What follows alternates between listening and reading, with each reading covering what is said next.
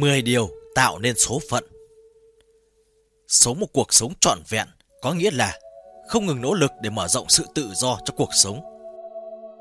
Khi sự tự do này bị thu hẹp, dù do khách quan hay chủ quan, chúng ta vẫn có khuynh hướng chấp nhận những một điều mặc nhiên. Một chú voi con bị buộc vào cọc sẽ tin rằng nó sẽ không thể thoát khỏi cái cọc đó. Nhiều năm sau, khi con voi đã đủ mạnh để kéo bật cái cọc, nó vẫn bị ràng buộc bởi một sợi dây thừng quanh chân. Con người chúng ta cũng vậy, phần lớn thời gian sống, chúng ta được dạy rằng phải loanh quanh đâu đó gần cái cọc của mình nếu không muốn bị thao túng hay hà hiếp. Nhưng đã đến lúc cắt bỏ sợi dây giam hãm dưới chân mỗi người.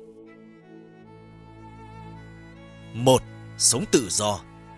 Hầu hết con người ta đều sống trong tình trạng bị giam hãm một cách tự nguyện và họ tin rằng điều đó mang lại nhiều giá trị hơn so với sự tự do.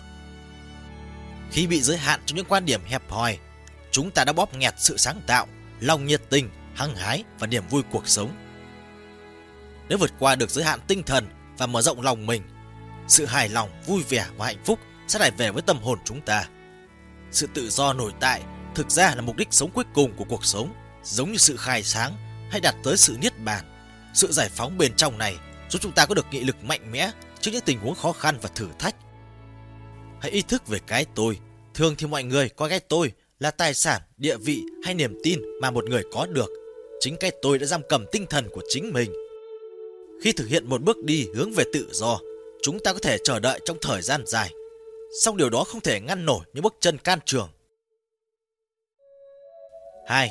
Sống thật với lòng mình Từ bé chúng ta luôn bắt đầu cố gắng để được người khác chấp nhận. Từ học cách cư xử, vẻ ngoài, cách nói năng, thậm chí là suy nghĩ của chúng ta cũng điều chỉnh để vừa lòng với người khác. Sống thật với lòng mình là một sự liên kết giữa niềm tin, mong muốn và sự lựa chọn mà chúng ta đưa ra. Nếu không thực hiện được những khát khao thực sự của mình, chúng ta sẽ cảm thấy trong nội tâm có sự xung đột.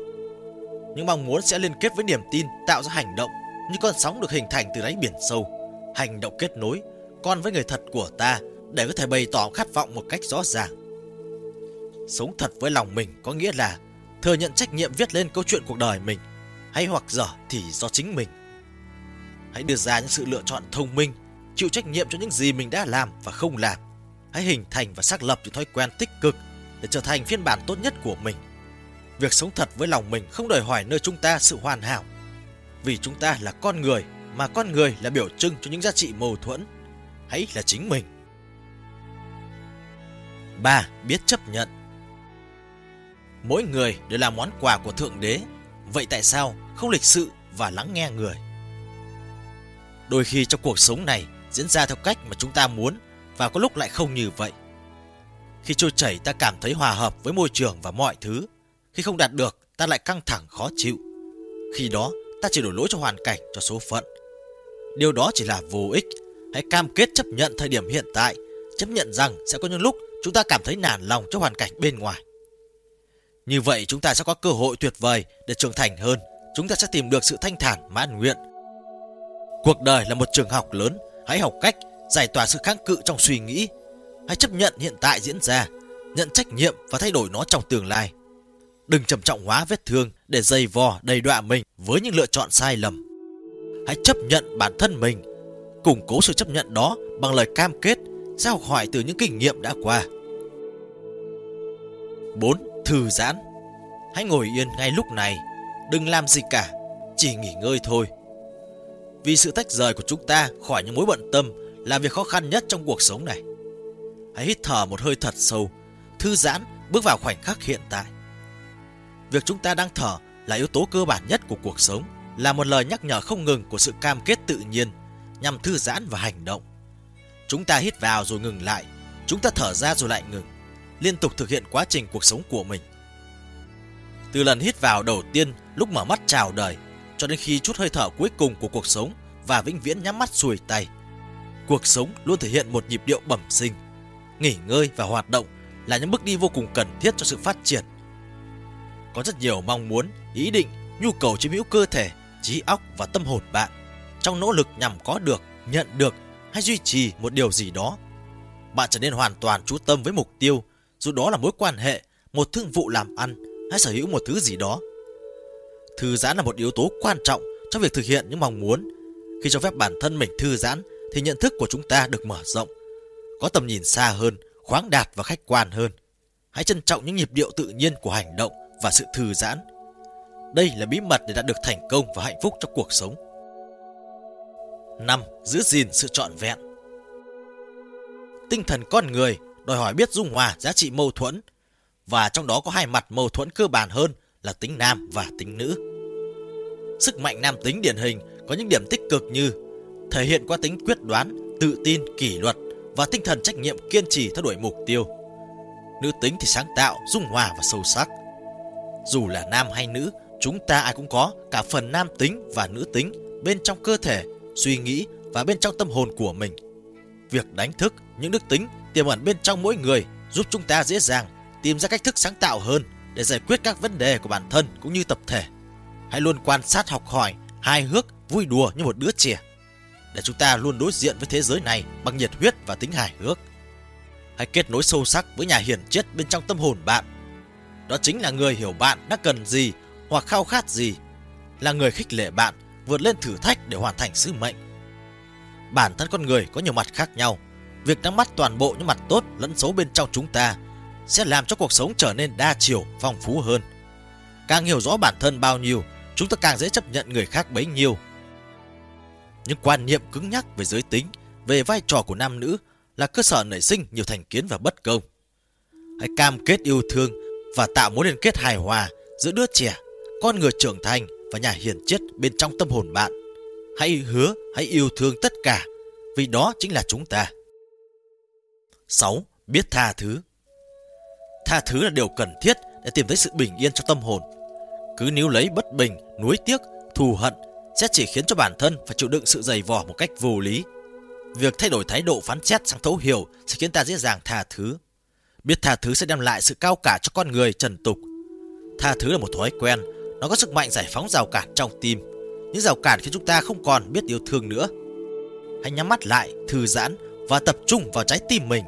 Hãy cảm nhận rung động con tim, tự hỏi xem liệu chúng ta đã sẵn sàng để thay thế sự hối tiếc và thù hận bằng sự tha thứ chưa? Hãy hỏi ba câu hỏi. Làm sao có thể tha thứ cho kẻ đã gây ra tổn thương cho mình? Làm sao có thể tha thứ cho bản thân vì đã làm mình tổn thương? Làm sao có thể tha thứ cho bản thân vì đã làm người khác tổn thương? Hãy hỏi chính mình và trả lời thực lòng với mình. Việc níu kéo quá khứ sẽ chỉ dựng lên một bức tường, ngăn cản bản thân, tiếp tục sống và tận hưởng món quà một cuộc sống đẹp lại hãy giải thoát bản thân mỗi người bằng sự tha thứ và tình yêu thương. 7. Sống với tình yêu Linh hồn của bạn và tôi nằm trong cái nôi của tình yêu. Chạm nhẹ vào nhau để nói lời thương mến. Linh hồn của bạn và tôi bỗng thành tri kỷ từ rất lâu rồi. Trái tim con người luôn khao khát có được tình yêu. Vì tình yêu khiến ta trân trọng bản thân hơn.